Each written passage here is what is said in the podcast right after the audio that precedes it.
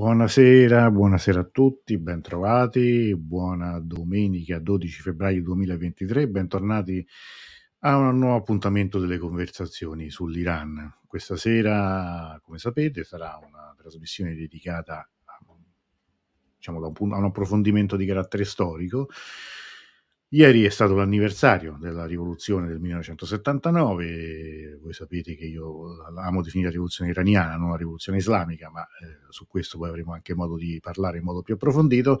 Questa sera vogliamo fare una diretta che sia soprattutto una diretta di approfondimento, sono arrivate già delle domande, ne ho quattro, abbastanza anche come dire, impegnative e corpose.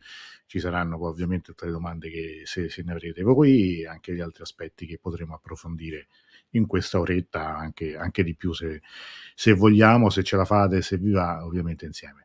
Eh, un breve um, dire, riassunto dei prossimi appuntamenti. Dopodomani, ah no, scusate, mercoledì. Eh, invece ci sarà una diretta riservata ai, soli, abbonati al canale YouTube, sarà una diretta in cui ci sarà un un regalo per, per tutti voi. Eh, mm, diciamo un, una sorpresa, ma poi in fondo nemmeno tanto sorpresa se uno guarda un po' bene il palinsesto un po' dei, dei prossimi giorni. Io ricordo sempre che abbonarsi costa veramente pochissimo perché si tratta di 4,99 euro al mese, potete poi disdire quando volete, però insomma ci sono delle cose interessanti, io credo. Questo è il link per abbonarsi potete farlo anche da subito e vi dà diritto ovviamente ad accedere alla diretta di mercoledì e al materiale che vi, va, vi verrà regalato eh, mercoledì.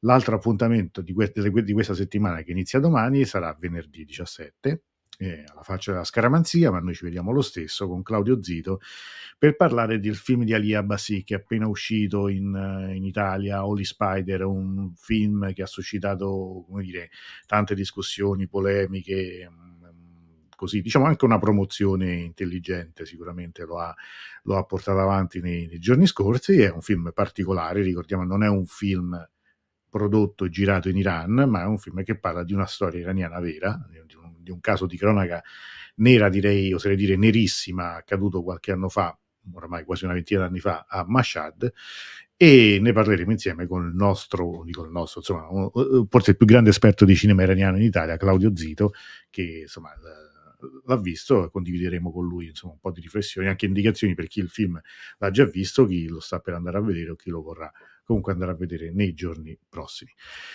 Bene, allora, mh, mm, Dice intanto Francesco, anche il Garzanti di geografia di terza media di mia cugina la chiama rivoluzione iraniana. Ma sì, sai, quelle sono quelle eh, definizioni che poi, per quanto sono importanti le, le parole, no? Cioè, nel senso che la definizione di, di, di, rivoluzione islamica è data dalla Repubblica Islamica, che ovviamente parla di quel passaggio come di un, come di un passaggio dall'inizio, nelle intenzioni voluto con quella finalità. Questo è poi quello che in genere viene riportato, ma su questo ovviamente eh, sarebbe dovere di chi eh, studia, di chi indaga, di chi ci lavora, magari provare anche a dare delle interpretazioni eh, diverse, cioè comunque a andare a scavare un po' anche al di là di quello che sembra sempre scontatissimo, no? così come molte parole, non bisogna mai bisticciare sulle parole, però è vero che le parole sono importanti, quindi in alcuni casi andare a, a verificare se la correttezza da un punto di vista diciamo scientifico eh, ci sia o meno non sarebbe male. Allora, prima di cominciare con le, con le domande, che comunque saranno, sono una parte importante di questa diretta, io volevo dare un po' di, di, di coordinate, cioè mi eh, piacerebbe parlare questa sera della rivoluzione del 79 su tre eh, aspetti, per tre aspetti diciamo di, di, riflessione. Infatti questa diretta si chiama Riflessioni dopo, no, a 44 anni dopo la rivoluzione. Il primo è l'aspetto geopolitico, cioè di cosa questa rivoluzione abbia comportato per l'assetto geopolitico non solo nella regione, ma mh, mhmm, perché quella rivoluzione è importante, continua a esserlo tutt'oggi dal punto di vista geopolitico. Il secondo aspetto è un aspetto ideologico-culturale, cioè perché quella rivoluzione ha eh, comportato un cambiamento nella percezione dell'Islam, dell'Islam politico e in particolare poi dell'Islam sciita interpretato da, dalla fazione che poi trionferà nella rivoluzione. Il terzo aspetto che si lega più a uno studio interno eh, del paese è un aspetto invece demografico. eh, un aspetto demografico che è un aspetto un po' sottovalutato in genere da chi, da chi si relaziona, di chi si approccia con l'Iran. Cioè, la rivoluzione è anche un aspetto, è un, um, un passaggio drammatico eh, che continua ancora oggi a dividere gli iraniani e non solo gli iraniani eh, sul significato che ha avuto, sulle conseguenze che ha comportato, sull'eredità storica che rappresenta, ma molto spesso ci si dimentica di un fattore fondamentale per capire l'Iran di questi ultimi 44 anni, che è l'aspetto demografico. Qualcuno ha detto che infatti l'Iran è il paradiso dei demografi, cioè nel senso che veramente è un posto, è una nazione, è un paese che da questo punto di vista, da questa scienza che è la demografia, che, che studia appunto il, la, la, i cambiamenti della, della, del numero della popolazione e tutta una serie di altre definizioni che adesso qui non stiamo a dare, però è importantissimo. È, è, un, è, un, è uno di quei paesi, mh, quelli, quelli che quelli bravi dicono che stati, cioè comunque sono dei, dei casi studio, dei casi esemplari che possono essere veramente fonte di tantissime riflessioni. Allora, io comincerei nel... così, tanto saluto anche tutti gli altri, il professor Naccarella che rivedo qui collegato dopo tanto tempo, Antonella, Alessio, eh, Francesco l'abbiamo già salutato, Alessandro Casamagnaco, buonasera, e Jacopo, buonasera a tutti. Dicevamo prima eh, dell'aspetto, eh, dell'aspetto mh, più propriamente geopolitico, cioè del perché è, è, un, è, è un aspetto, è, una, è un passaggio storico fondamentale. Allora, eh, qui questa sera non rientriamo in tutta la questione delle cause della rivoluzione, del, del, dell'evoluzione stessa, della cronologia degli eventi. Ne abbiamo parlato veramente tante tante volte, lo rifaremo se sarà necessario, ma non vuole essere questo il tema della serata. Io eh, in, in tutte queste Così, queste occasioni ricordo sempre che chi volesse, eh, non l'ha letto, e volesse approfondire questi temi può trovarlo appunto nel, nel, mio libro Iran 1979, la rivoluzione della Repubblica Islamica, la guerra con l'Iraq, edito da Infinite Edizioni, uscito nel 2018, quindi comunque è un libro facilmente eh, acquistabile online anche, quindi lì c'è veramente un po' tutto. Buonasera intanto Mosen, buonasera anche Guglielmo. E, e, e dicevo, questo, questo, aspetto, cioè l'aspetto eh, geopolitico, perché è un cambiamento eh, importante? Perché da un punto di vista storico è forse questo uno il motivo principale per cui noi oggi dovremmo riflettere su quel passaggio. Perché la rivoluzione del 1979, in piena guerra fredda, e io qua non mi stancherò mai di ricordare il fatto che quando la rivoluzione eh, avviene. Siamo ancora in un, paese, in un mondo diviso, mondo bipolare diviso in blocco eh, sovietico e blocco atlantico. Quella rivoluzione va a rompere un equilibrio in, all'interno del quale l'Iran dello Shah, l'Iran monarchico, era oramai da più di 30 anni una pedina importante all'interno del campo atlantico. Non faceva parte della Nato, non, non, è, mai aderito al, alla Nato, ma sicuramente da un punto di vista militare, eh, economico, ma soprattutto diremmo proprio geopolitico, era un alleato degli Stati Uniti. Di più, era, per gli Stati Uniti era il gendarme americano nel Medio Oriente. Lo Shah aveva delle ambizioni diverse. Lo Shah aveva sì giocare all'interno di quel campo, ma ritagliarsi una sua autonomia che lo portasse a diventare un attore, diciamo, di medio-grande cabotaggio all'interno appunto del Medio Oriente. Questo è uno dei motivi per cui lo Shah eh, si dotò di un esercito moderno, acquistò moltissime armi, e soprattutto nel, per quanto riguarda l'aviazione, dagli Stati Uniti, ed era anche uno dei motivi, in alcuni casi, di attrito con gli stessi Stati Uniti. C'è all'interno, insomma, per chi conosce l'Iran sa che gli iraniani amano molto anche le cospirazioni, la teoria dei complotti, sempre andare a scavare qualcosa al di là della verità ufficiale.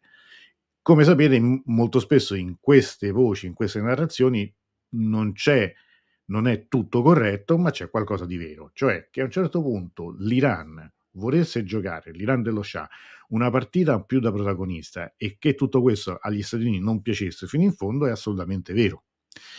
Un esempio di, di, di questo aspetto è il piano programma nucleare. Cioè, il, non è un mistero che, il, che, che lo Shah avviò un, un, un, programma nucleare, sì, mh, diciamo per dare un, dire, una veste diversa al paese, modernizzarlo e quindi avere un'altra fonte energetica che potesse provvedere poi a una, come dire, differenziazione anche no, da, tra l'esportazione e l'uso interno. Ma è, è indubbiamente vero che così, che allora come adesso, la, come dire, raggiungere un livello di eh, capacità di, di, tecnologia nucleare significa anche eh, avere un potere di deterrenza nei confronti dei, di tutti i possibili avversari, nemici così come certe sortite diciamo nel, nel, Golfo Persico dello Shah, così come anche altre forme invece diciamo in cui si ritagliava un'autonomia nella stessa mh, geopolitica, quindi mantenendo aperti i contatti anche con i paesi dell'est europeo e con l'Unione Sovietica che ricordiamo aveva mille chilometri di confine con, la, con l'Iran di allora. La rottura che avviene con, questo, eh, con, la rivoluzione non è immediata, questo va precisato, cioè la rivoluzione è anche una rivoluzione antiimperialista nella, come dire, nella, nel, nel, nella propaganda, negli slogan, no? ne, ne, usa ne URSS solo Islam e, e, comunque con la propaganda anti-imperialistica che era rivolta sia contro gli Stati Uniti sia contro l'Unione Sovietica. Però mh, la storia poi è fatta di passaggi, di fatti gli Stati Uniti inizialmente riconoscono il nuovo governo rivoluzionario. Cioè, questo è un, è un, aspetto che non dobbiamo, eh, non dobbiamo come dire, eh, tralasciare. Così come è anche vero che inizialmente il, gli Stati Uniti, quando capiscono che lo Shah oramai è in un punto, si è collocato in una posizione di non ritorno, decidono di abbandonarlo. Questa è storia. Cioè, l- probabilmente l- la, la, il corso di tutti gli eventi sarebbe potuto essere diverso se a un certo punto gli Stati Uniti avessero optato per un sostegno a una politica di repressione, di una politica più dura, che c'è nel momento cruciale, quello che va dall'agosto del 78 fino a, a dicembre, quando ancora diciamo, la, la, rivoluzione non, è, non ha ancora vinto, ma... Eh, oramai i fatti si sono incanalati in un binario, diremo, di non ritorno, gli Stati Uniti sono uno dei motivi per cui a un certo punto tutto questo avviene, cioè abbandonano lo perché, al, al, suo destino perché capiscono che potrebbero uscirne soltanto con una repressione violentissima. Da un punto di vista geopolitico questa è una rottura, perché eh, teniamo presente che di lì, in quell'area, avviene ehm, l'invasione del, del, dell'Unione Sovietica in Afghanistan, eh, il Pakistan è un paese turbolento che, che, tra l'altro si sta avviando ad anni anche molto complicati. L'Iraq è l'Iraq di Saddam Hussein, è l'Iraq in cui un nuovo leader uh, vuole tentare la carta del panarabismo e che giocherà una funzione decisamente anti-iraniana negli anni seguenti, in particolare per otto anni, fino alla fine della guerra appunto con l'Iran stesso. Quindi è sicuramente anche un dato di fatto che, abbiamo detto mille volte, senza la guerra la rivoluzione sarebbe, avrebbe avuto probabilmente un corso diverso, ci sarebbe stato un, un, altro tipo di lotta interna anche tra le varie fazioni, il processo di islamizzazione sarebbe stato meno veloce, sarebbe stato meno radicale, questo non lo potremo mai sapere, ma è anche vero che senza la rivoluzione quella guerra probabilmente non ci sarebbe mai stata, cioè nel senso che Saddam Hussein non avrebbe mai attaccato un paese che era alleato degli Stati Uniti e non avrebbe quindi denunciato poi quell'accordo che avevano, che avevano eh, stabilito ad Algeri, i trattati che re- regolavano poi il famoso Shat al-Arab, no? certo la questione del fiume di confine che fu il pretesto poi per la guerra, perché il, i veri motivi erano altri. Quindi da un punto di vista geopolitico, quel fatto rompe quell'equilibrio e determina anche una, una nascita di una multipolarità, cioè insieme a Unione Sovietica, Stati Uniti e ai paesi che ruotano intorno a questi due, queste due superpotenze emerge una nuova realtà che è quella di un, di un, di un Islam politico, quella di comunque di un paese come l'Iran che allora eh, era un paese comunque già importante, anche se non altro perché era comunque già allora tra i maggiori produttori eh, di petrolio, eh, diventa un soggetto a sé, un soggetto che fa politica a sé, un soggetto che non è più vincolato né a uno né all'altro dei, dei, dei giganti, né agli Stati Uniti né all'Unione, né all'Unione Sovietica. All'interno di questa riflessione dobbiamo quindi capire che oggettivamente anche la vittoria di Khomeini, quindi la vittoria comunque del, de, de, della fazione islamica della rivoluzione è stata sicuramente condizionata dalla, dalla, guerra fredda, cioè dal fatto che a un certo punto gli Stati Uniti preferiscono anche vedere un Iran eh, dire, islamico, non avendo ancora avuto un'esperienza diretta di confronto con l'Islam politico, piuttosto che vedere un, un Iran eh, più vicino alle democrazie popolari del blocco sovietico, cioè di, di, un paese che in qualche modo potesse subire un'egemonia al proprio interno della fazione comunista, del Tudeh, che comunque fece parte della rivoluzione, partecipò alla rivoluzione, e quindi portare magari l'Iran più vicino a Mosca, più vicino all'Unione Sovietica, che avrebbe raggiunto in quel caso l'obiettivo geopolitico storicamente arcinoto, cioè il raggiungimento dei cosiddetti mari caldi, cioè arrivare al Golfo Persio, quindi arrivare anche a una capacità di eh, navigazione, di, di, controllo di una, di una, parte importantissima del, delle rotte internazionali. Quindi questo è un aspetto che va considerato. L- le conseguenze geopolitiche della rivoluzione iraniana sono conseguenze che ci sono ancora oggi. Io quello che dico sempre, al di là di tutte le questioni ehm, legate alla politica interna iraniana, quello che pesa nella percezione dell'Iran, quello che pesa nel confronto anche tra Iran e Stati Uniti in particolare, è la rivoluzione, cioè è una sorta di peccato originale che poi diciamo come dire per, per gli occidentali rimane indelebile, rimane quasi imperdonabile, che è un tutt'uno tra rivoluzione, crisi degli ostaggi, e poi la guerra e poi tutta un, una serie di, eh, di situazioni in cui è evidente un confronto in Medio Oriente tra Iran e Stati Uniti. Che poi in realtà questi due paesi abbiano degli interessi in comune eh, anche in virtù di nemici o avversari storici per entrambi, lo, lo, questo è un altro discorso, ma è vero che comunque questo è un aspetto importante. Poi, Vediamo invece il secondo aspetto che volevo rimarcare, l'aspetto ideologico-culturale. Allora, l'Islam politico non nasce certo con la rivoluzione iraniana. Questo è anche uno dei paradossi di questa rivoluzione. Cioè, per secoli lo sciismo aveva eh, prefigurato un, una, dire, un, disimpegno dalla politica diretta, cioè un quietismo religioso. Non, non, è la, non, è l'Islam che si deve occupare di politica, no? cioè, questa è la tradizione, al contrario di, di altre correnti dell'Islam politico che si erano sviluppate essenzialmente poi in Egitto con i fratelli musulmani e in Siria o in altri paesi poi comunque arabi eh, del Mediterraneo. Quindi quando qualcuno mh, come dire, immaginava, prospettava una possibile rivoluzione, una possibile salita al potere del, del, de, dell'Islam politico, certo non se l'immaginava in Iran. E d'altra parte anche questa è una di quelle strane, come dire, delle stranezze della storia. Così come Marx aveva predetto che la rivoluzione socialista sarebbe venuta nei paesi a più alta industrializzazione, quindi secondo lui sarebbe avvenuto in, in, Germania e in Inghilterra e invece la rivoluzione, il comunismo trionfa in Russia e in Cina, che sono paesi agricoli, sono paesi da un certo punto di vista economico più arretrati rispetto a, a, all'Inghilterra e alla Germania. Così la rivoluzione islamica, chiamiamola così, o comunque la nascita di una repubblica islamica, di uno Stato islamico, non avviene nei paesi sunniti in cui c'erano già state appunto delle dottrine già elaborate di Islam politico, ma avviene in un paese a maggioranza sciita, a stragrande maggioranza sciita, dove fino ad allora non c'era stata una propaganda, una dottrina politica in questo senso. Questo, questa nuova questo cambiamento, che è un cambiamento di rotta, perché è vero che c'erano stati comunque fenomeni eh, di, di, di, confronto politico, anche militare, ci sono state comunque situazioni di questo tipo, ma non c'era mai stato un paese che con una rivoluzione stabilisse la creazione di un paese che si chiama Repubblica Islamica in questa misura. E quindi da un certo punto di vista, da allora nascono anche dire, delle, delle categorie ideologiche, delle, delle categorie di confronto e di lotta politica che sono nuove.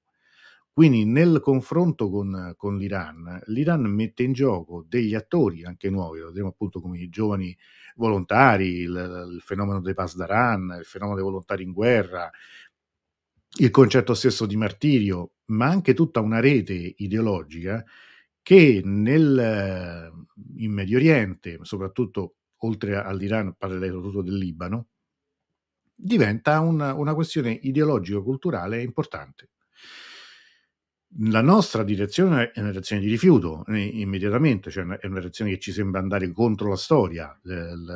Tutte le, le, forze politiche o anche i giornalisti che avevano seguito l'evoluzione del movimento rivoluzionario rimangono in parte spiazzati, se non del tutto spiazzati dagli eventi che poi si materializzano diciamo nel primo biennio della rivoluzione, dal 79 all'81, perché prende una piega, ma direi quasi immediatamente, del tutto imprevista, cioè tutto quello che era stato detto inizialmente eh, viene smentito, cioè non è vero che i religiosi torneranno, tornano nei seminari, tornano a Com, tornano in moschea, il, l, l, i religiosi e un leader religioso in particolare, Khomeini, diventa il leader della rivoluzione e la guida della rivoluzione. Quindi questo è un cambiamento ideologico che spiazza, spiazza sia chi si contrappone da Occidente a, a, a, questo, a questa nuova realtà, spiazza anche il comunismo. Mm, va detto, cioè il movimento comunista sia a livello di militanti in tutto il mondo, sia a livello di Unione Sovietica, perché devono fare i conti con una nuova realtà, cioè non, in una realtà che loro non si aspettavano potesse avere questa eh, importanza e questo successo in un certo senso il, eh, l'Unione Sovietica e il Partito Comunista un po' dappertutto è quello che rimane più spiazzato da tutto questo, perché il tipo di rivoluzione che ci si aspettava potesse avvenire al termine di quel decennio, potremmo dire di quei due decenni, anni 60 e 70, non era certo questo tipo di eh, Stato, questa forma di Stato e questo tipo di ideologia che potesse trionfare. Ci si aspettava un altro tipo di, di repubblica eh, mh, basterebbe rivedere dei titoli, per esempio, che, il, che, alcuni quotidiani italiani fecero allora. Se non sbaglio, Lotta Continua titolò È una rivoluzione contro il capitale. Eh, un titolo simile fece l'Unità, il manifesto, cioè inizialmente tutto dava per si credeva mh, potesse poi eh, portare a una forma in cui sì, con degli elementi ovviamente legati alla tradizione sciita, ma che avesse una componente socialista importante. Questo però non è del tutto poi sbagliato, cioè perché se la rivoluzione è vero che porta alla nascita della Repubblica Islamica e successivamente anche alla liquidazione del Today e di tutte le componenti di sinistra, è vero pure che nel momento fondamentale, cioè quello in cui bisogna abbattere il, il regime dello Shah, la, la, la, il contributo delle forze di sinistra è fondamentale, è fondamentale da un punto di vista ideologico, ma è fondamentale dal punto di vista anche organizzativo, eh, direi anche militare. Eh,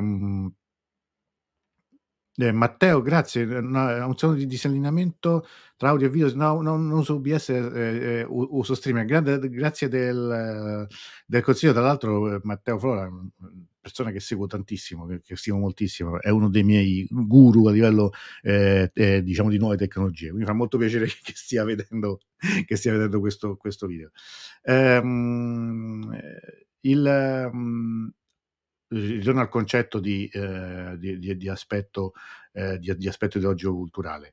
È, un, eh, è una eh, apparente contraddizione in cui probabilmente però vengono pure a galla degli aspetti, come dire, interpretativi, critici, eh, che, che sconteremo, dico sconteremo nel senso come, come come mondo occidentale, direi anche, mi ci metto dentro, so, diciamo, come sinistra occidentale, dieci anni dopo. Cioè il non aver capito per tempo che quelle, eh, che quelle tendenze, cioè che quella eh, forza che portava il messaggio della rivoluzione islamica sfuggiva anche alle categorie mentali, politiche del, del, che la sinistra era abituata ad avere. Cioè quindi quel tipo di interpretazione anche della società poi dopo a posteriori è sempre facile capirlo, come diceva eh, il grande Dino Ferrari, tutti ingegneri del lunedì, no? cioè, il lunedì tutti quanti capiscono che il Gran Premio è andato male, perché la Ferrari è andata male, ma è lunedì. Così come adesso a posteriori tutti dicono perché la sinistra non aveva capito che parlava un linguaggio troppo diverso da quello del popolo iraniano e invece i religiosi lo parlavano perché erano quelli abituati ad andare eh, tra la gente, abituati a costituire anche come moschea uno stato sociale. Sì, è tutto molto bello dirlo dopo, ma allora non si era capito, non, non l'aveva capito praticamente nessuno. Credo che anche molti militanti, no credo, nel senso io nel, nel mio libro pure l'ho riportato, eh, eh, hanno poi detto noi andavamo, andavamo tornati in Iran dopo magari anni di esilio, cercavamo di andare a fare propaganda in... Ehm, nelle strade, nei quartieri, nei periferie delle grandi città, ma quando arrivavamo noi i religiosi erano già arrivati prima ed erano già stati accettati, cioè era già arrivato quello di messaggio, perché era più semplice, era più chiaro, era più iraniano. Noi in fondo avevamo studiato anni fuori, eh, ci eravamo anche imbevuti di una cultura politica non iraniana, chi ha studiato in Francia, chi in Italia, chi negli Stati Uniti, ritornavamo lì freschi anche di preparazione eh, politica, eh, ma lì non, non funzionava, non, non, ci capivano, capivano molto di più il mullah che, che predicava il venerdì e, e, e via dicendo. Questo quindi è un aspetto secondo me importante. Ricordo soltanto, ma questo è un passaggio, che pochi mesi eh, prima di morire, Khomeini scrive una lettera che poi dopo è diventata storica, me la ricordo quando uscì sui giornali, scrive una lettera a Gorbaciov e gli dice guarda che, che il comunismo, caro mio, sta per finire Anzi, finché sei in tempo, finché sei in tempo, convertiti all'Islam, perché la vostra salvezza sarà nell'Islam e il, il, l'Islam rimpiazzerà il comunismo. Poi adesso dopo è facile che fece, come dire, era stato profeta dei cambiamenti, però ricordo che questa è una lettera del gennaio 89. Eh, Khomeini muore a giugno, a maggio comincia a cadere, diciamo, il, la Polonia come paese comunista e di lì a, fino alla fine dell'anno saranno, sarà cambiato praticamente tutto. Quindi questo è un aspetto che io non sottovaluterei nella crisi, nella fine della guerra fredda, nella crisi del comunismo, nella crisi anche di quella contrapposizione ideologica, secondo me lo studio della, della rivoluzione iraniana dovrebbe avere un, una maggiore importanza. Cioè non ce la si può cavare dicendo è stato uno scherzo della storia, abbiamo sbagliato tutto, questi sono tornati indietro, hanno fatto una rivoluzione contro, eh, contro la ragione, contro la politica, contro il progresso e vabbè, è una, è è una parentesi. No? Cioè, io, insomma, nel, nel, libro lo paragono a, a, a come, in modo molto rozzo, mi, mi, ovviamente me ne scuso, di come Benedetto Croce liquidava il fascismo in Italia, cioè come parentesi, vent'anni di parentesi nel, nel, corso di una storia liberale e poi post-liberale. Non è così, non è così nemmeno per l'Iran, ma non è così nemmeno l'Iran inserito in un quadro internazionale. E veniamo a questo punto al terzo e ultimo punto che volevo trattare, adesso risponderò alle domande, l'aspetto demografico. Eh, è, è, poco toccato com, come come, come, dire, come studio e come componente fondamentale per capire la rivoluzione e poi le sue conseguenze e le conseguenze del perché oggi siamo in situazioni differenti. L'Iran del 1979 è un, è un paese in cui ci sono due numeri, poi i numeri sono importanti, cioè io sono fissato con i numeri, sarà per appunto che quindi, ho una formazione in parte scientifica, ma, eh, ma ci tengo molto. Eh, L'Iran è un paese di 35 milioni di abitanti il 50% di questi 35 milioni è analfabeta, non sa né leggere né scrivere. Mm? Ed è anche una delle cose che lo Shah dice sempre, cioè dice pure quando eh, lui è costretto a scappare, scappa il 16 gennaio del 79 e poi scrive un libro su, sulla sua versione della, dei, dei fatti e dice il mio problema è che io mi, rivolgevo a un paese in cui non sapeva, quelli che sapevano leggere e scrivere erano pochi, pochissimi, non riuscivo, non riuscivo a farmi capire va anche detto che lui stesso aveva attraverso l'esercito del sapere nel, con la rivoluzione bianca aveva cercato no, di combattere questo analfabetismo endemico con no, la creazione di un servizio di leva in cui i giovani invece andare a fare militare andavano a insegnare, i giovani laureati andavano a insegnare nelle, nelle, nelle province più sperdute. Un, esperimento molto interessante. Noi abbiamo dedicato un, un paio d'anni fa una diretta intera a, a, questo, a, questo, a questo, aspetto con Farian Sabai. Ma eh, il punto fondamentale su cui c'è una grande, grandissima confusione e forse anche un po', diciamo, di, come dire, di, di, di, di pregiudizio e non, non di correttezza storica, è un altro. Oggi l'Iran ha 88 milioni di abitanti. 88, allora erano 35. Mm? Allora, quando io dico di questi 88 milioni, oggi l'alfabetizzazione tocca il 92%, è facile che mi dicano tu stai facendo un elogio della Repubblica Islamica. No, io sto dando i dati.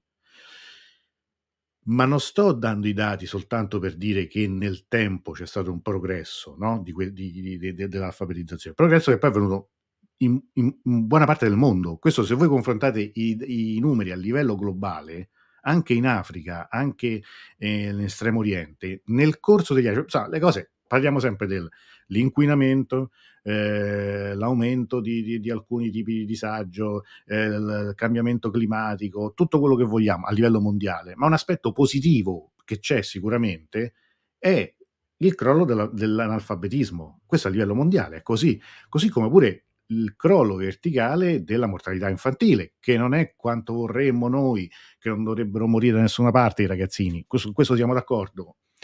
Però i numeri, se voi li confrontate dal 75 a, ad oggi, c'è un crollo pazzesco di, a, a, livello mondiale. Questo avviene anche nella Repubblica Islamica. Quindi tra i motivi dell'aumento demografico c'è anche questo. Ma c'è un altro aspetto però che, che invece spesso falsa completamente l'analisi.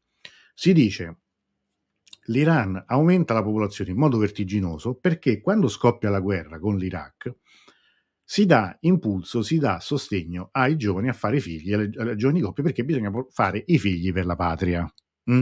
Tutto questo ci ricorda, come dire, atmosfere, nomi, slogan molto italiani, quelli del ventennio, quindi il figlio per la patria, chi fa tot figli, pare più di otto, non paga le tasse e cose di questo tipo.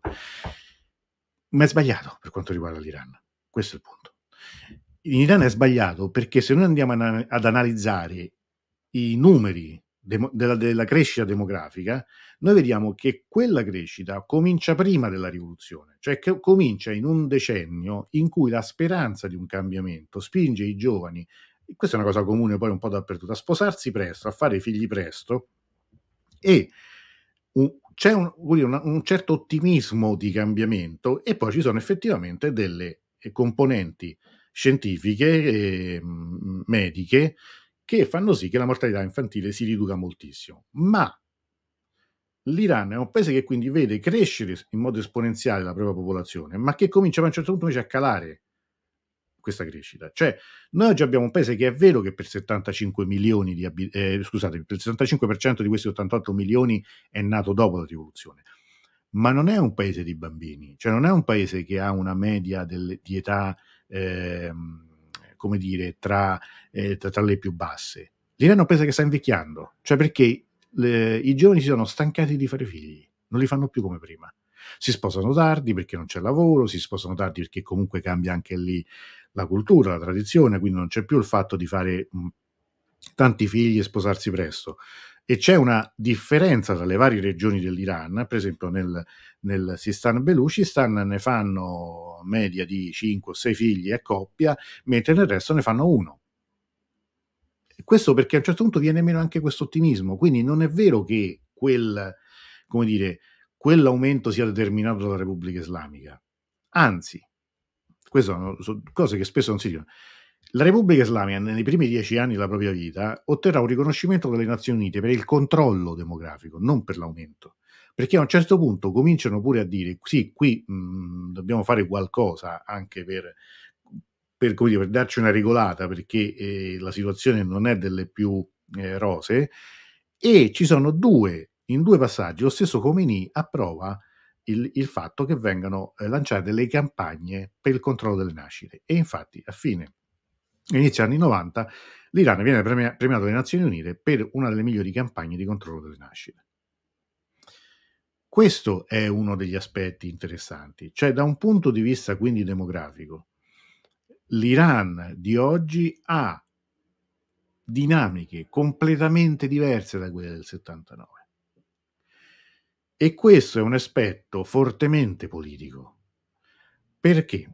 Se nel 79 la metà della popolazione non sa né leggere né scrivere, vive nelle campagne, ecco questo è un altro aspetto che mi, mi, mi dimentico di dire, mentre oggi è fortemente urbanizzata, cioè la maggior parte della popolazione iraniana vive nelle grandi città mentre prima, all'epoca della rivoluzione, viveva, stava, mm, eh, stava, partecipando a un processo di urbanizzazione molto forte dovuto al fallimento della riforma agraria e quindi, quindi all'ingrossamento del sottoproletariato urbano delle grandi città. Ed è quella anche la manovalanza della rivoluzione del 79, ma oggi il contesto è completamente diverso, cioè la popolazione in grossa parte istruita, vive nelle città ed ha anche un eh, comportamento, un, un, tipo di vita, direi secolarizzato, come suggeriva probabilmente il professor Naccarella, poi dopo lo, lo leggeremo. Cioè, il ruolo che, gli, che, la religione e i religiosi hanno potuto avere nel 79 oggi è finito. Oggi non c'è questo tipo di ruolo. Cioè, piaccia o non piaccia, io non dico che sia eh, meglio o, o sia peggio. Dico che quel ruolo che storicamente hanno avuto nel 79 ha avuto una mutazione, anche perché fino ad allora l'Islam e i religiosi erano una componente estranea allo Stato, cioè era fortemente sofferta dallo Stato, dalla corona stessa. Questo già dai tempi dei, dei, dei Qajar, cioè il, il confronto tra Stato centrale e religiosi. Molto spesso i religiosi comandavano molto nei piccoli centri, lo Stato aveva difficoltà a controllarli e questo si era ripetuto nel, nel corso dei decenni fino ad arrivare appunto anche a, a Pahlavi, cioè appunto a Muhammad Reza Pahlavi, l'ultimo Shah. Con la rivoluzione questo, questo blocco sociale, potremmo chiamarlo così, entra invece nella politica e nello Stato. Cioè quel, quel blocco che era uno Stato nello Stato, a un certo punto si appropria dello Stato. Ma qual è la differenza ed anche la semplificazione brutale che non funziona oggi nel racconto, nella descrizione dell'Iran? Che, che non sono i soli a controllare lo Stato. Cioè accanto al blocco religioso, cioè quando ogni volta il regime degli ayatollah, il regime dei mullah, eccetera, eccetera, eccetera, sì, ma anche no, cioè anche pure, nel senso che ci sono altre componenti come quella militare e politica, che sicuramente ha un tipo di importanza non inferiore a quello dei religiosi, anzi direi decisamente superiore, per un motivo semplice, che la nuova generazione di potere in Iran non esiste a livello religioso, non c'è una nuova eh, generazione di religiosi politici. La, la generazione de, di, che ha fatto la rivoluzione, per motivi eh, anagrafici, eh, sta uscendo di scena, eh, in parte perché stanno morendo, perché sono, perché sono, molto anziani, perché sono malati, tutto quello che vogliamo, un po' perché non hanno, non hanno degli eredi, cioè nel senso che molto spesso oggi i religiosi in Iran sono critici nei confronti del sistema, sono critici nei confronti della, della teoria di Khomeini, sono spesso osteggiati dalla, dalla, popolazione che li vede come il fumo negli occhi perché sono l'emblema stesso a volte del, del potere che loro contestano e perché non c'è stata un'evoluzione di pensiero. Cioè, tenete presente che una delle componenti del, della Repubblica Islamica, che è quella che decide la figura della guida, che può rimuoverla e nominarla, cioè l'Assemblea degli esperti, che è composta da 88 religiosi eletti a suffragio universale, quindi li votano gli iraniani ogni 8 anni. Ok. In questa, nell'attuale assemblea degli esperti ci sono persone che hanno 100 anni, ma non è un modo di dire, hanno 100 anni veramente eh, Giannati, che è un personaggio, come dire, storico oramai, è, ha compiuto cent'anni, altri ce n'hanno poco meno. Allora, un paese che comunque ha una base anche a livello demografico ampia, in cui la, la, la, la fetta più grande è quella, diciamo, tra eh, i, i, 30 e i 40 anni, diciamo da, tra i eh, 25 e i 35, come può essere compresa fino in fondo da una classe politica così vecchia? Infatti i nuovi, la nuova generazione è più spesso legata ai pasdaran o comunque all'ambiente militare che a quello religioso. E questo non è necessariamente un bene, perché molto spesso hanno una linea di condotta più intransigente rispetto ancora a quella dei religiosi. Questo è il quadro. È il quadro dell'Iran, in cui l'aspetto demografico è fondamentale per provare a capire quello che sta accadendo. Cioè, di fatto, due terzi della popolazione non hanno conosciuto altro che la Repubblica Islamica, non hanno una memoria diretta dello Shah, vivono in questo sistema oramai da sempre, per cui molto spesso anche diciamo, la nostalgia, anche la fascinazione di, della monarchia è una fascinazione dettata dal dissenso, ma non da una, realtà, da reale esperienza o da una reale condivisione diciamo, di, di valori o di, o mh, eh, o di concetti, è più una nostalgia, un, bellissimo reportage del Guardian un po' di anni fa definiva la nostalgia del dissenso, cioè anzi la nostalgia come dissenso. Eh, sognare, immaginare un periodo storico che probabilmente non si conosce bene, ma che si avverte, si percepisce come un po' meno peggio rispetto al presente. Questo è, è, è il dato fondamentale. Ma in tutto questo passaggio va anche detto quali possono essere poi le, gli, gli, sviluppi, il, le prospettive. Devono essere calcolate su questi elementi, non su quelli del 79. Quello del 79 è avvenuta. Possiamo interrogarci perché è avvenuto, con come sarebbe potuto essere se, alcune, se alcuni aspetti fossero andati in modo diverso, perché poi la storia è fatta anche di questo. Eh. Un elemento, per esempio, poco considerato è sempre stato il, il, il, il, fatto che lo Shah fosse malato, fosse un malato terminale con un linfoma di Hodgkin e che quindi dire, molte sue scelte, anche non scelte degli ultimi anni, siano state dettate da una sua volontà di non essere ricordato in un certo modo, che poi magari tutto questo portò a un'inazione, portò a un, a un effetto ancora peggiore di quello che lui temesse. Ecco, questi erano i tre filoni di, eh, di, di, di, riflessione che volevo suggerirvi. Se ci sono ovviamente le domande, siamo qui e solleggerò anche gli interventi del professor Naccarella che ha scritto, ma ne approfitto per leggere invece gli, eh, anche le domande. Leggo un momento, bevo soltanto un secondo, scusate.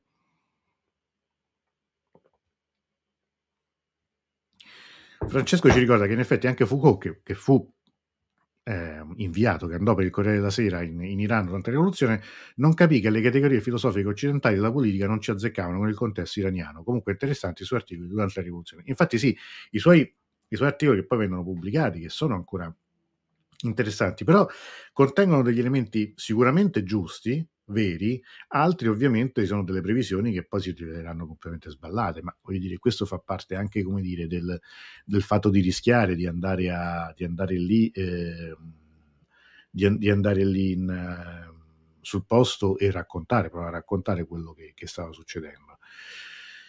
Eh, professor Naccari appunto scrive molte cose, grazie Sacchetti la sua moderazione, l'Islam che ha conosciuto era misericordioso rispetto alla diversità, vogliosa libertà, dello Shah certo per il parere violento all'Islam, l'Islam politico ha progressivamente eliminato gli altri partiti democratici, socialisti, comunisti, socialdemocratici, ha represso le richieste di crescita democratica, economica, scuola e università, sicuramente.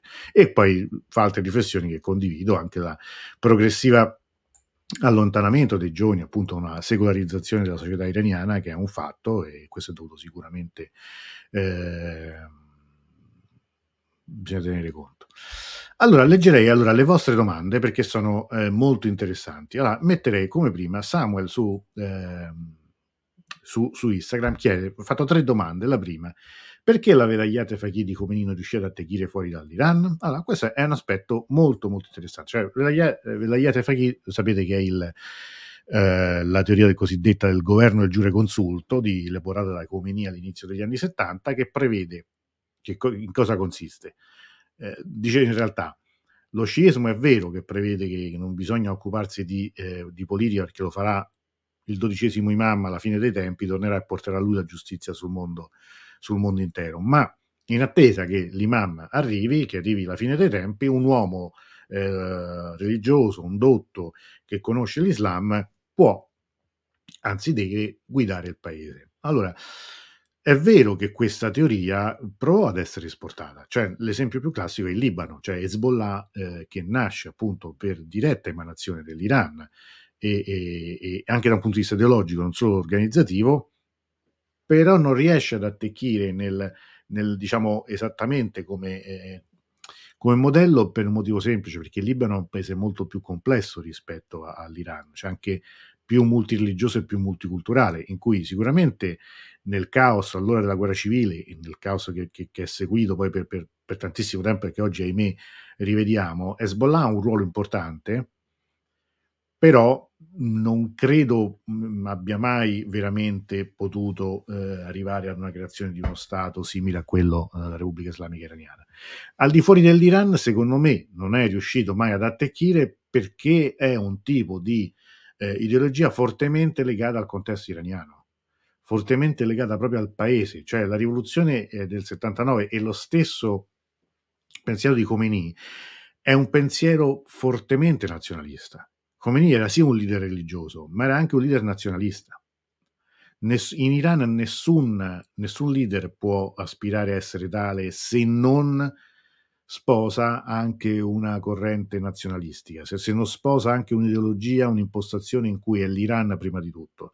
Cioè, probabilmente è, nel, è nella natura stessa di questa ideologia il limite nazionalistico, nazionale e nazionalistico della stessa. Cioè non, non potrebbe mai sfondare al di fuori.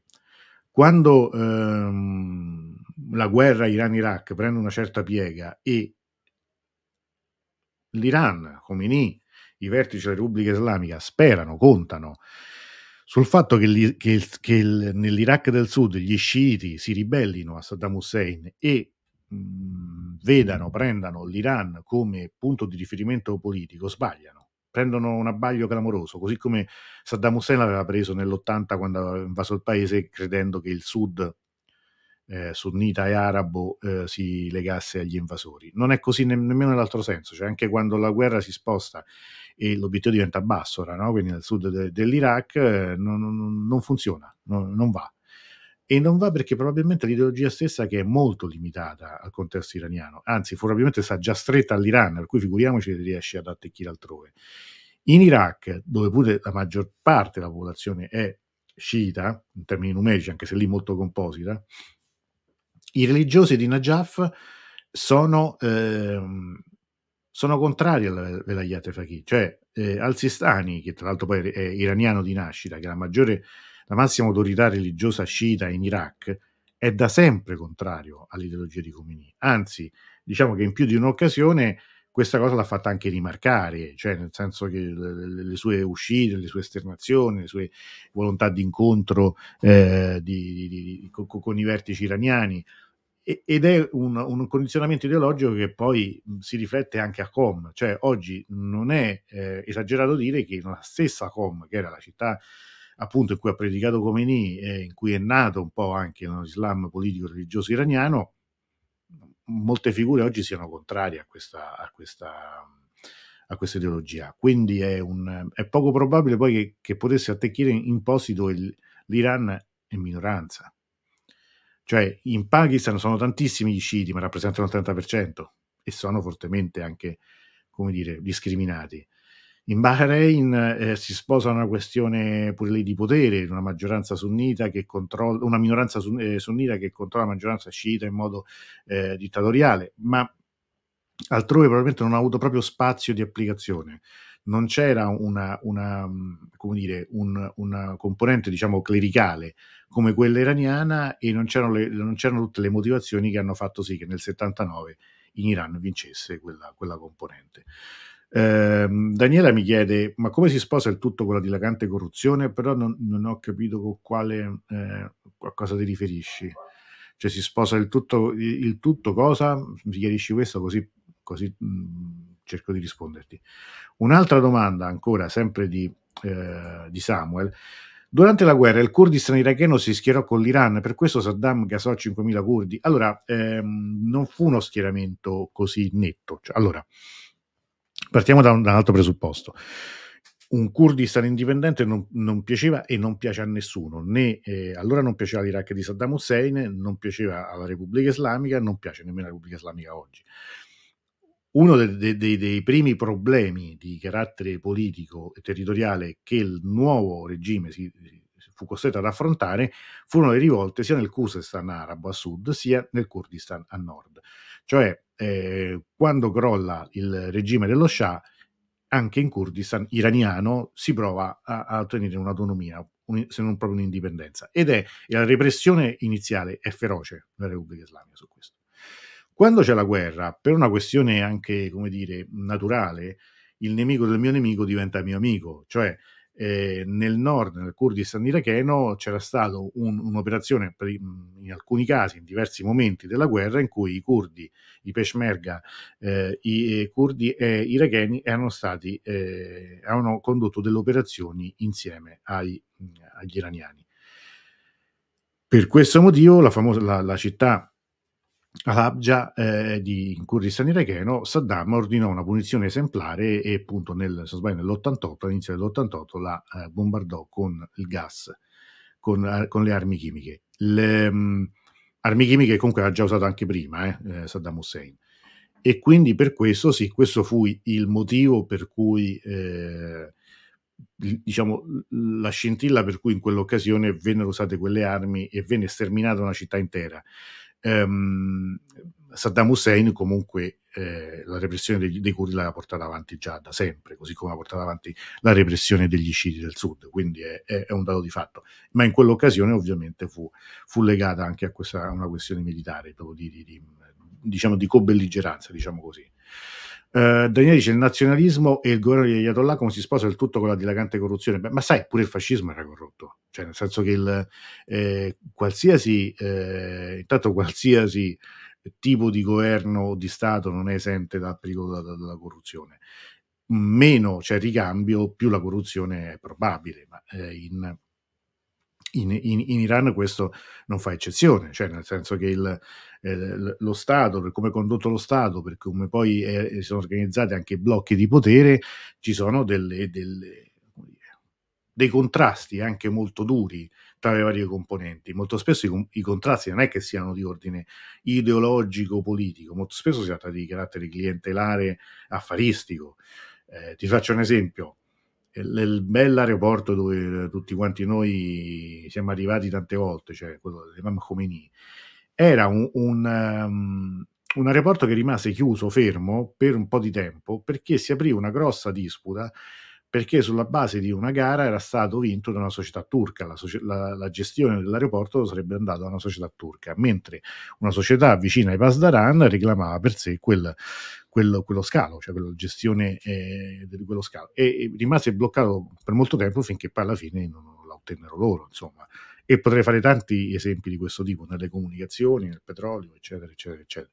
Più poi un paese è isolato, quindi più sanzioni pure gli dai, più è corrotto. Questo non ci sono dubbi, anche perché molte cose poi passeranno a livello di mercato nero, comunque insomma di un, di un mercato non, non limpido.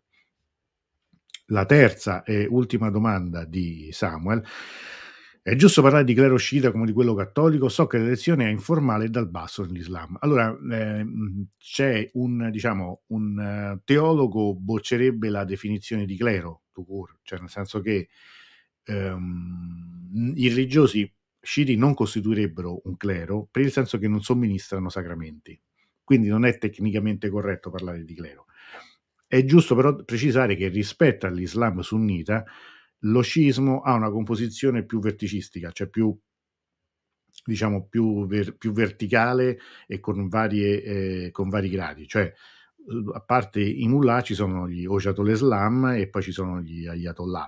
E gli Ayatollah che poi devono avere anche una qualifica appunto di Marja e Taqlid quando sono fonti di imitazione.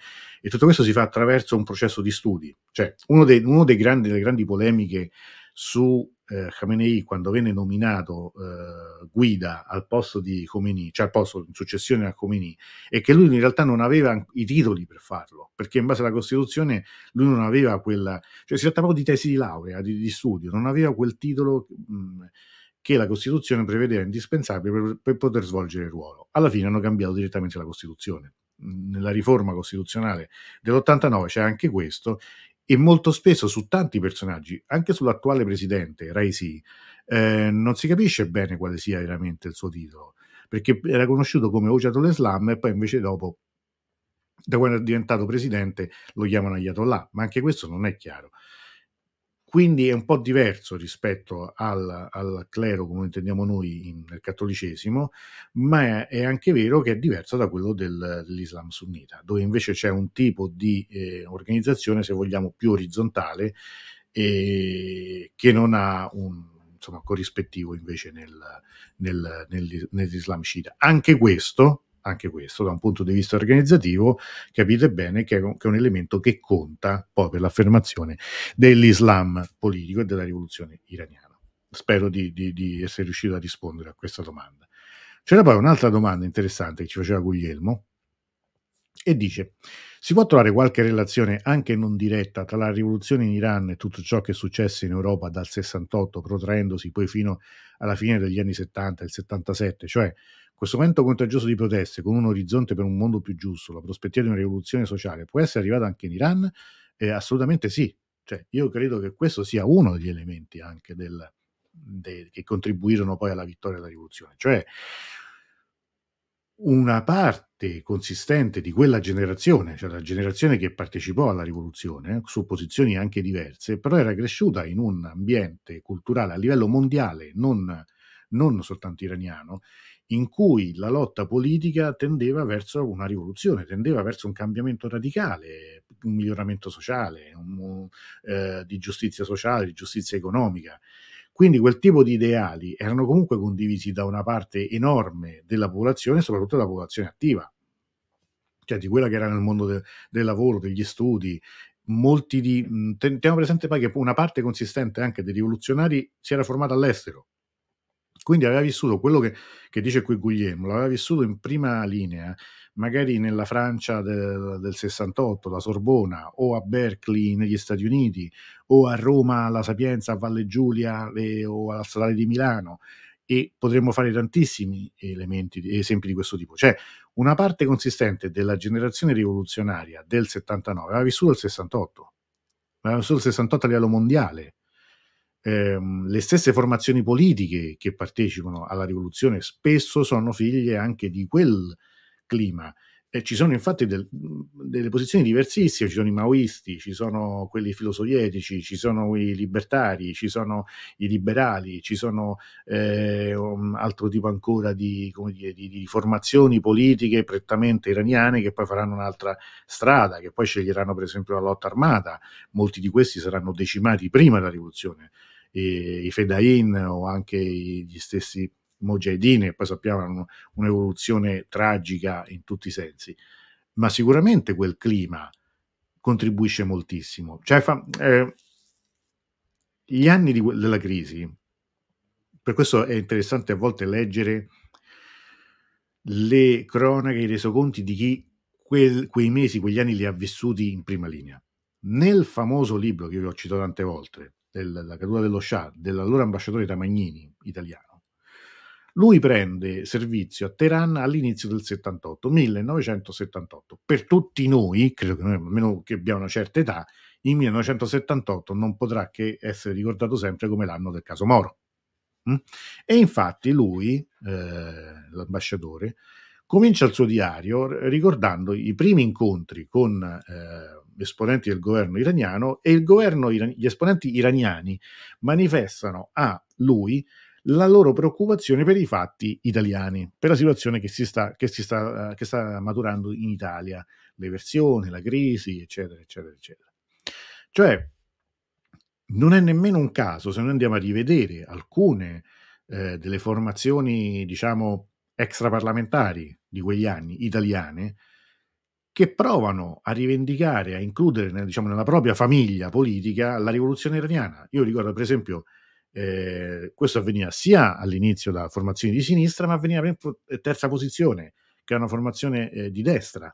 E nel, diciamo, tra i propri esempi loro citano la rivoluzione eh, iraniana come un esempio di una, di una rivoluzione, diciamo, eh, terzista, cioè che quindi non, non si lega alla, al, al, blocco sovietico, che non prende quello come esempio, ma loro appunto in quanto terza posizione la rivendicano come proprio, propria simile, insomma come qualcosa di simile al loro al loro programma politico. Quindi io direi esattamente sì, è, è, è assolutamente vero e va spiegato, va interpretato e ristudiato la rivoluzione anche in quel contesto lì. Cioè ricordarsi che eravamo in guerra fredda, piena guerra fredda, che la crisi scusate, delle ideologie era ancora molto al di là da venire, che venivamo, eh, che, che si sta vivendo la fine di un decennio che era stato segnato da un altro tipo di eh, movimento rivoluzionario a livello globale, che eh, molti dei protagonisti iraniani vivevano la propria maturazione politica e anche umana, direi esistenziale, in questi contesti,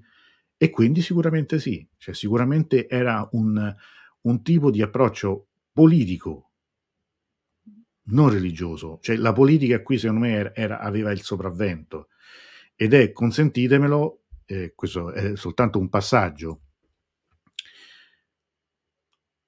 la grande differenza rispetto al presente.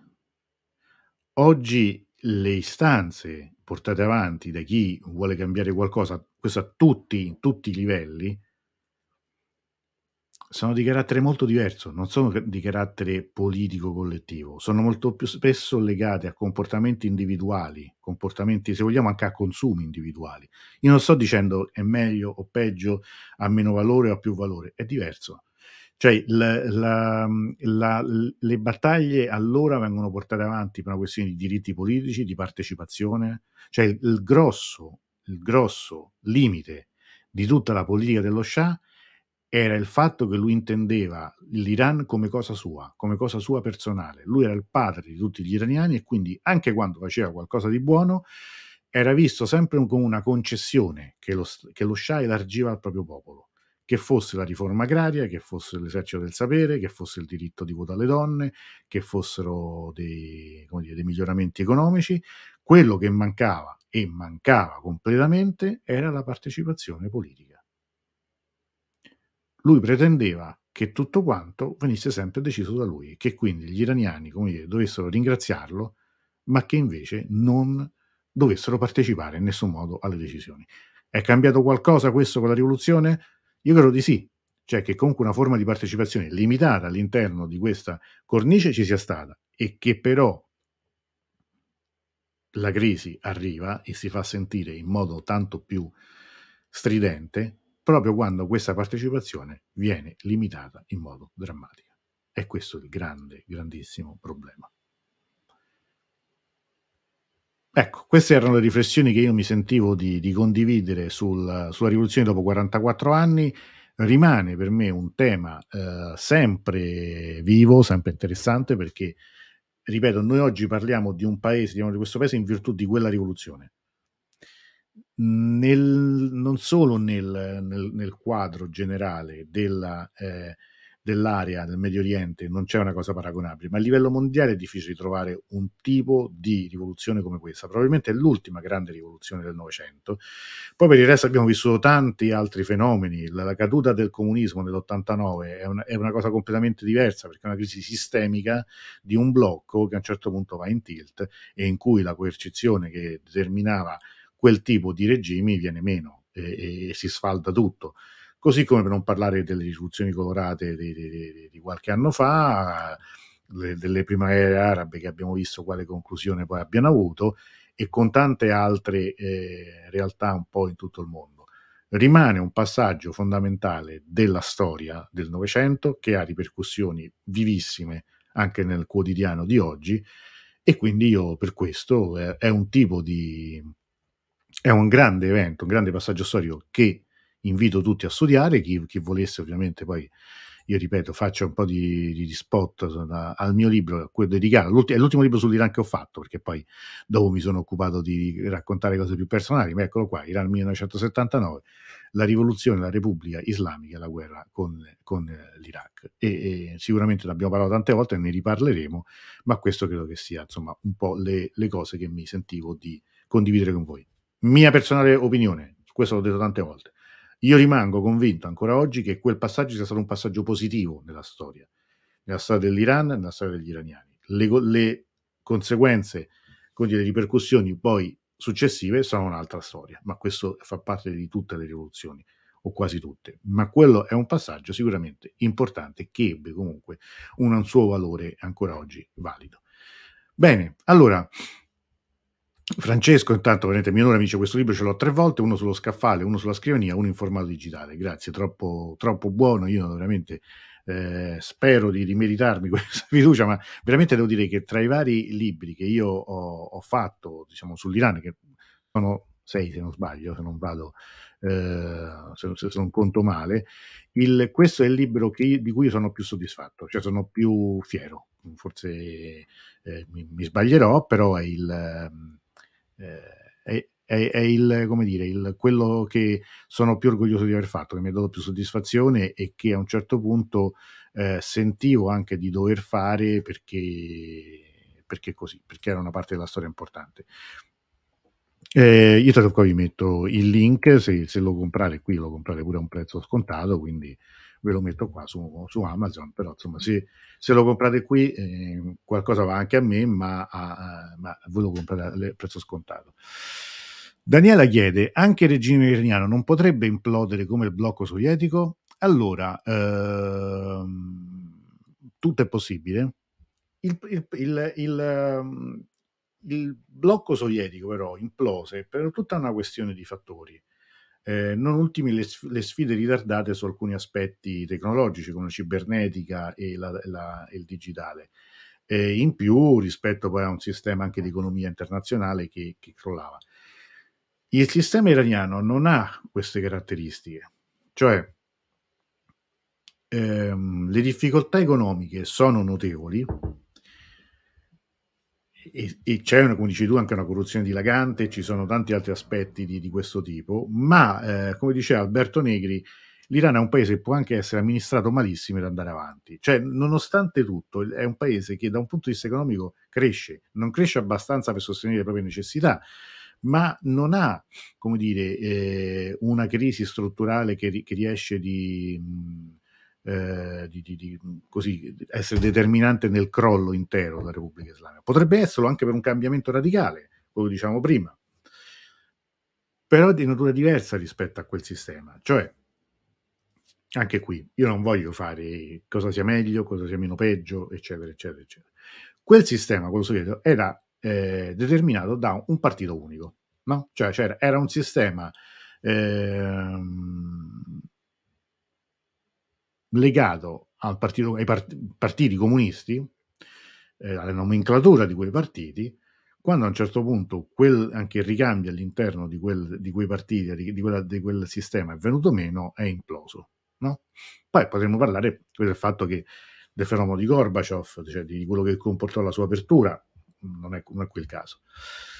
Il sistema iraniano, il regime, perché sennò poi qualcuno si offende che non lo chiamo regime, qualcuno si sta a bisticciare che lo chiamo sistema, è diverso non solo da quei sistemi lì del, del, del, dell'est europeo, ma anche dal sistema dello Shah. C'è un sistema più articolato e per questo anche più elastico. Cioè non è detto che se domani il, e sottolineo se, eh, do, non dovesse esserci un sostituto, un erede di Khamenei, la Repubblica Islamica crollerebbe. Non sarebbe più la Repubblica Islamica come quella di adesso, ma gli altri apparati, come quelli appunto dei Pasdaran, dei Basij, anche poi insieme all'esercito, all'Artesh, l'esercito tradizionale e ad altri fattori, eh, ci sarebbero ancora. Cioè non è che uno si porta dietro l'altro. Probabilmente qualcuno acquisterebbe vantaggio dal crollo dell'altro, dall'indebolimento dell'altro. Voi ricordatevi sempre che secondo me il vero eh, protagonista di una stagione politica che ha messo in crisi la stabilità di questo sistema è stato Ahmadinejad, non sono stati i riformisti perché Ahmadinejad a un certo punto era promotore di un tipo di politica, di un tipo di sistema in cui i religiosi, lui diceva chiaramente, i religiosi devono tornare a fare i religiosi, cioè non abbiamo bisogno poi di, di, di, per forza di qualcuno che sia, un, che sia una guida. Cioè lui arrivò, infatti a un certo punto Ahmadinejad, la rischio grossa, eh? cioè ricordiamoci sempre che nel secondo mandato di Ahmadinejad c'è un momento in cui per due settimane non si sa che fine lui abbia fatto, cioè non si hanno sue notizie e dopo è stato osteggiato da morire da, da, da, dal resto del sistema, tanto che ci ha provato due volte a ricandidarsi e hanno sempre detto di no. Cioè, che quel sistema a un certo punto dica va benissimo, tutto bello, la rivoluzione, come e tutto quanto, ma a questo punto noi possiamo anche farne a meno, grazie. E questo è qualcosa che quei sistemi non avevano, non c'era diciamo, una competizione all'interno, anche di carattere affaristico se vogliamo, ma che comunque potesse rappresentare un'alternativa all'interno e non totalmente esterna. Quindi la vedo molto difficile, molto difficile un cambiamento in quel senso lì, cioè un'implosione, ma un'implosione di che? Cioè, chi ha il potere, questo in tutti, a tutte le latitudini, fa di tutto per conservarlo, eh, è la natura umana. Io questo che continuo a dire fino alla nausea, ma voi vi aspettate veramente che qualcuno un giorno dica me ne vado, ho finito e me ne vado, anche perché, ripeto, lo scià poteva andarsene, prendere l'aereo portarsi via tutti, tutto quello che si è portato, tutte le ricchezze che si è portato e far campare di rendita ai propri eredi ancora da, da 40 anni e chissà per quanto tempo ancora. Qui la situazione è diversa, cioè nel senso che anche qui sono state accumulate ricchezze enormi, eccetera, eccetera, eccetera. Ma non c'è questa, come dire, questa intenzione di, di, di fuga da che? Quando si parla, per esempio, gli apparati del regime stanno preparandosi alla fuga, ma avete idea di quanti siano? Quando si parla di Pasdaran, sapete quanti sono? Cioè qui parliamo di forze di, di, dell'ordine di 125.000, 130.000 persone, soltanto i Pasdaran. Mm, cioè non, non, parliamo di 100 famiglie come all'epoca dello Shah. Quindi un, un, un, tipo di implosione di quel tipo, di quel carattere, cioè con quella procedura, io la vedo molto improbabile.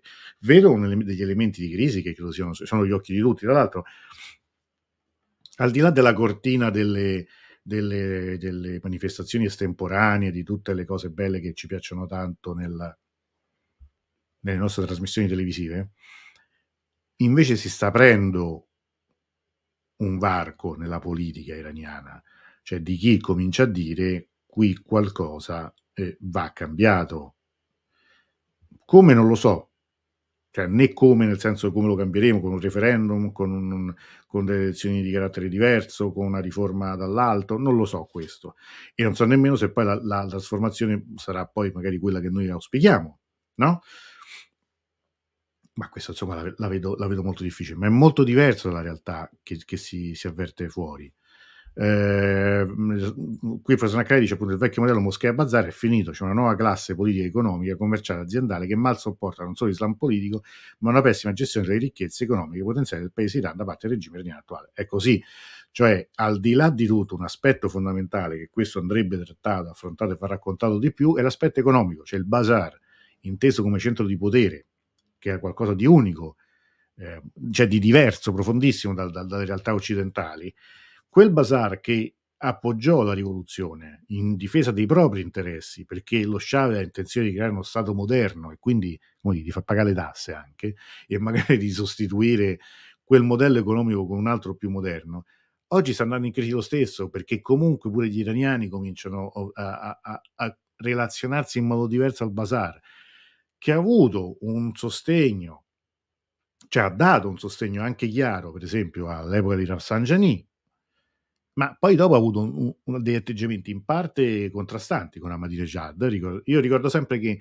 l'ultima grande operazione di sciopero, comunque di, di, di, contestazione economica a un presidente, è stato fatto in epoca Ahmadinejad per due volte, quando la serrata del Bazar gli ha fatto, l'ha fatto tornare sui suoi passi e di rivedere delle decisioni economiche e l'innalzamento dell'IVA. Per cui ecco, questo, questo è un dato di fatto. Oggi però l'economia iraniana sta cambiando, è cambiata, c'è una diversificazione anche degli, de, dire, del bilancio statale in cui la, um, l'export del petrolio conta ancora molto, ma conta meno rispetto a prima, per cui eh, direi che questo è un, è, è un, aspetto, questo da tenere in considerazione più che di altri. Poi piaccia o non piaccia certe cose, noi le raccontiamo in un modo perché forse ci piace che siano eh, più che altro riflettono la nostra speranza, ma eh, la storia della politica si fa in un altro modo. Eh, ringrazio intanto Luca Zonta che dice buonasera a tutti, nel mio piccolo mi permetto di suggerire la lettura del libro, molto bello e scorrevole da leggere. Grazie, grazie Luca. Non, ci conosciamo, però insomma mi fa piacere eh, che ti sia piaciuto. Anche Francesco, infatti, è molto completo, un vero vademecum, non solo la rivoluzione. Ti ringrazio davvero. Alessio, Alessio chiede qual è la legacy della rivoluzione per te? Nel finale del libro lo dici, qualche parola in più a qualche anno di distanza? Sì, cioè la vera eredità della rivoluzione, quello che, che poi alla fine noi dovremmo tenere presente, una valutazione di carattere storico, è che il paese, cioè quello che eh, rimane, no? gli slogan erano Esteglal, Asadi, Giumuria Islami, cioè indipendenza, libertà, Repubblica Islamica. Ora, eh, su, su, su, tutte le questioni legate alla libertà, ai diritti, abbiamo parlato, eh, abbiamo parlato moltissimo tante volte. Eh, c'è eh, un aspetto che è proprio quello che dicevamo all'inizio di, di questa diretta, cioè l'indipendenza. Se oggi l'Iran ha un ruolo ed ha un ruolo anche scomodo, diciamo la verità, insomma, il motivo anche della discordia, anche del contrasto per cui noi eh, seguiamo anche con particolare attenzione quello che succede in Iran, con molta meno attenzione quello che succede in Arabia Saudita, diciamo insomma, francamente, perché poi alla fine va, la verità va detta è legata al fatto che, che, che, l'Iran è un paese che, che non è alleato dell'Occidente, che, non risponde a questo tipo di, di, logica, perché allora l'eredità è stata quella, ma soprattutto l'eredità a livello più generale è lo Stato. Il vero asset della, eh, dell'Iran, al di là della, eh, di tutti i problemi che abbiamo menzionato, non è tanto le risorse energetiche che pure contano moltissimo e conteranno moltissimo anche in futuro, soprattutto per quanto riguarda il gas ma è lo Stato, cioè il fatto che l'Iran è uno dei paesi dell'area in cui lo Stato è più forte. Poi è uno Stato corrotto, uno Stato inefficiente, tutto quello che vuoi, ma lo Stato esiste. Uno Stato centrale, un governo centrale e con tutta una serie di diramazioni e di eh, dire, istituzioni anche eh, periferiche. Cioè, Se noi pensiamo, discutiamo oggi anche di possibili cambiamenti di riforme, questi possibili cambiamenti di riforme non è che avvengono cioè, qui non stiamo parlando dell'Afghanistan dei talebani e poi ci si rifugia nella loia girga, che, che poi diventa un, si, insomma, un'assemblea abbastanza confusa dei, dei, vari capi a livello tribale, a livello locale. Qui parliamo di un Parlamento che esiste e che ha un suo ruolo, eh, attenzione. Attenzione, cioè io questo che dico sempre, non è che l'Iran è il governo, il paese del governo di un uomo solo, non è così. E io l'ho ripetuto fino alla nausea, anche questo. Se fosse così, l'accordo sul nucleare non si sarebbe mai fatto perché Khamenei lo diceva, non vi fidate degli americani, non fate l'accordo. Però a un certo punto gli iraniani con le elezioni di Rouhani avevano scelto quell'opzione e lui aveva capito che gli conveniva dire di sì, cioè conveni- e lo ha appoggiato, ma non, aveva, non era mai stato convinto di tutto questo. Attenzione, questa è una cosa fondamentale. E questa secondo me alla fine è l'eredità di quella rivoluzione, ci piaccia o meno, ma prima di allora quelle istituzioni non contavano meno di adesso. Mettiamola così, esisteva un Senato e esisteva una Camera in cui c'erano due partiti che erano dello Shah, che decideva comunque tutto lui, e facevano finta di alternarsi. Voi mi direte sì, ma anche adesso il dibattito politico è molto limitato. Verissimo, verissimo. Non dico, non dico, non dico che ci sia un tipo di, eh, di, di, di come dire, di, democrazia o di dibattito nemmeno paragonabile a quello di altri paesi, ma esiste comunque tutto questo. Cioè, e comunque all'interno della Repubblica Islamica di questi 40 anni abbiamo vissuto stagioni diverse. Se fosse vero il contrario, non l'avremmo vissuto. Non avremmo vissuto la stagione del riformismo di Khatami, la ricostruzione di Rafsanjani con le liberalizzazioni, il neoconservatorismo di Ahmadinejad, l'apertura moderata eh, pragmatica di Rouhani e infine questa fase qui drammatica, difficile con Resi e con una, una crisi organica che oramai dura da qualche anno. Ehm, sta nascendo, dunque, aspetta, prima Alessandro diceva ci sono stati due eventi recenti. Rajavi è intervenuto al congresso USA mentre si discuteva di mandare aiuti ai manifestanti. A Georgetown sono radunati esponenti della diaspora Pallavia Linejad, mentre in Iran hanno parlato Mousavi e Khatami. Per come la vedo io, magari sbagliando, è che un'opposizione a questa Repubblica Islamica può nascere solo in Iran, non fuori dalla diaspora. Mentre in Iran hanno parlato eh, Khatami e Mousavi, perso- eh, eh ok, era quello di prima. Esattamente, cioè io pure sono convinto che, che eh, la vera opposizione è quella che si fa all'interno eh, di fuori si possono fare tanti spettacoli, tanti show, tante, tante cose di questo tipo, ma insomma tra, tra i Rajavi, quindi i Mojahedin, eh, i monarchici, con questo personaggio abbastanza improbabile che, che lo Shah, la vedo, la vedo, molto molto difficile. Ma questo è quello che penso io. Penso anche che chi in Iran vuole cambiare qualcosa devono decidere gli iraniani, sta a loro, ma insomma è difficile farlo da 5.000 km di distanza. Eh, sta nascendo anche una nuova religione islamica legata alle charities islamiche presenti in molti settori della società sanità. Il mondo scientifico fa già da tempo una sua via internazionale. Anche i gruppi più avanzati dei Pasdaran guardano a mercati internazionali: Europa, Cina, India, ASEAN, Africa. Um, Francesco dice: Infatti, su Avvenire scrivono: In Iran non si, può, non si può discutere su temi religiosi, ma di politica sì, e al loro Parlamento gli iraniani ci tengono molto. Beh, questo è vero. Cioè, eh, c'è anche una cosa che, che, viene sempre sottovalutata: gli iraniani contestano tutto a livello politico, a livello di università, a livello di scuola. Se c'è un paese in cui proprio tutto, cioè, tutto va sempre spaccato sul capello in quattro, è proprio l'Iran poi, chiaro, questo non vuol dire che ci sia una libertà di pensiero, ma sto dicendo un'altra cosa diversa, che comunque invece una dialettica e anche una dialettica a volte molto, molto accesa esiste come? Se, dove, se, se voi andate, cioè questo noi abbiamo seguito, le campagne elettorali, insomma, si, si, si, sono campagne vere, poi dopo purtroppo c'è un limite dato dalla selezione che fa il Consiglio dei Guardiani dei candidati che molto spesso limita in modo eh, determinante poi la scelta e quindi la competizione eh, Vaecche Saluto dice ma Ahmadinejad aveva suddiviso più elettori passaranno Basigi esercito per diversi usi e per event- evitare eventuali colpi di Stato che avrebbero realizzato da loro. Questa è una riflessione interessante, cioè eh, questa è una cosa di cui per esempio si parla, eh? si parla anche oggi, cioè c'è una possibilità che una componente faccia un colpo di Stato contro gli altri, cioè che a un certo punto l'Artesh decida di, di averne abbastanza e di intervenire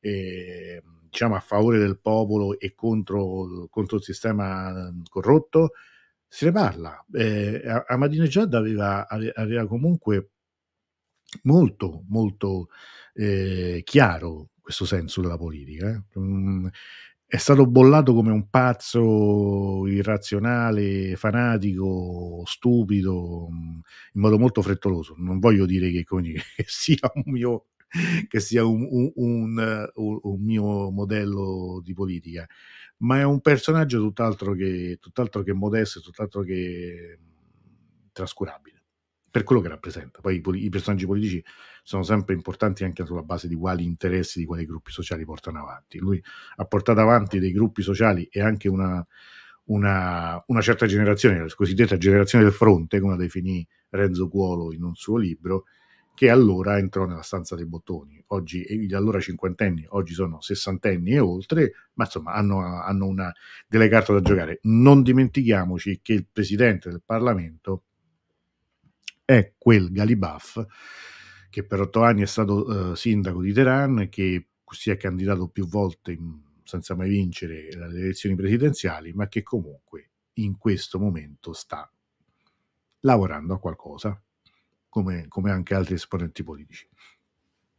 L'apparizione di Mussolini abbiamo, abbiamo parlato poco fa, va, è, è, un balance of power alla persiana. Sì, questo direi che, che, è una definizione che possiamo uh, sposare assolutamente.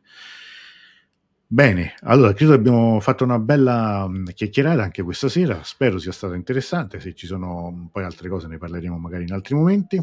Allora, io vi ricordo l'appuntamento di mercoledì con una diretta riservata agli abbonati, io vi invito ancora una volta a, ad abbonarvi perché costa veramente pochissimo e è un modo, come dire, eh, così insomma pratico anche per sostenerci, per, ma anche per accedere a nuovi materiali, a discussioni ancora più mh, ridotte come, come, platea e anche più libere. Quindi chi ci sarà anche mercoledì mh, vi potrò raccontare anche delle cose abbastanza, non dico riservate, però insomma che, che, che preferisco tenere per una platea un po' più ristretta perché riguardano anche un po' cose ascoltate negli ultimissimi giorni, proprio molto molto fresche e poi c'è un regalo per voi. Quindi abbonatevi, fate abbonare, regalate abbonamenti, fate tutto quello, quello che, che, potete, scherzo, ma ovviamente ogni forma di, di nuova adesione è, è, ben gradita. E poi ricordo che invece venerdì parleremo di cinema, che è un cinema legato molto alla politica, con Holy Spider, il film Holy Spider, ne parleremo con il nostro Claudio Zito.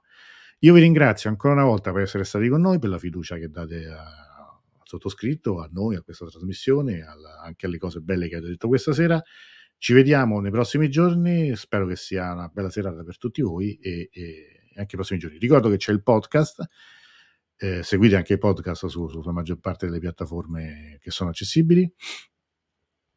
Eh, io ringrazio no, però non, non, posso dare un libro perché, il, perché, è YouTube, quindi YouTube accetta quella forma di pagamento, non, non, non lo pagate a me, cioè anche perché YouTube prende una, una percentuale su quello per cui mi, mi, mi, mi dispiace, però con, con, carta di credito si, si, si può fare, eh, è, non, è, che voglio complicarvi la vita, ma non posso fare altrimenti davvero.